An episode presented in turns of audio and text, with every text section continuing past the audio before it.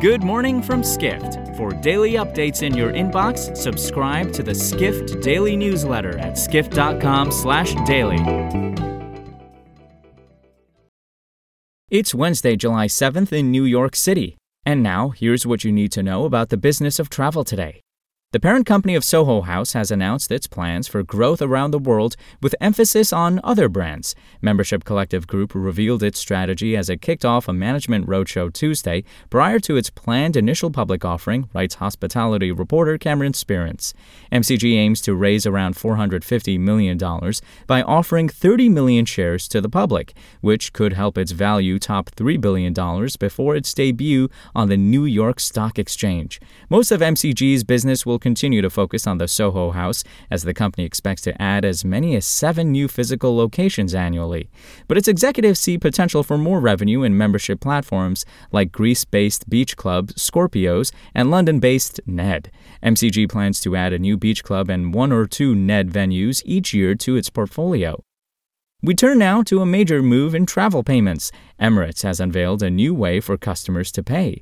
The airline announced on Monday that travelers will be able to purchase tickets directly from their bank accounts, reports senior travel tech editor Sean O'Neill. The Dubai based carrier has launched Emirates Pay, which enables people in Germany and the United Kingdom to buy tickets on the airline's website via direct debit.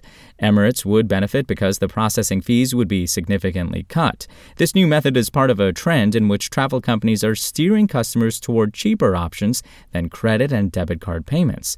Emirates was previously only able to accept payments via bank transfers. The rather complicated process forced the airline and others to wait several days for a payment to arrive before issuing flight tickets, which could have led to fraud and numerous errors. We end with Air Canada. The airline is returning to nine long haul destinations after a pandemic caused pause as Canada is reopening to international travel, writes airlines reporter Edward Russell.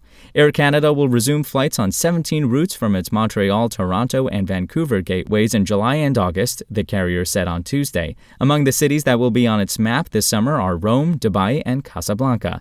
Air Canada will fly as much as 35% of its 2019 capacity by August. Porter Airlines Airlines, another Canadian airline hit hard by the pandemic, will resume more of its operations as well. The announcements come as travel restrictions have been eased for international arrivals to Canada. Mandatory hotel quarantines for fully vaccinated international travelers were dropped on July 5th. For more travel stories and deep dives into the latest trends, head to skift.com. To find these stories and more insight into the business of travel, subscribe to the Skift Daily newsletter at skift.com/daily.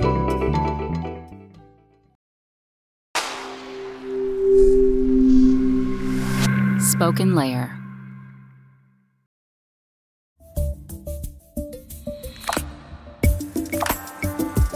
Saudi Arabia has set an ambitious goal to welcome 150 million visitors by 2030 unleashing a flurry of growth and investment in the kingdom.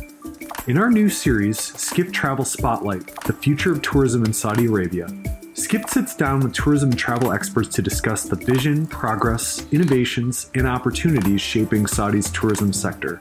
Tune in for insider views and insights on what's next for Saudi Arabia's dynamic tourism industry. Subscribe now on Apple Podcasts, Spotify, or wherever you listen to podcasts.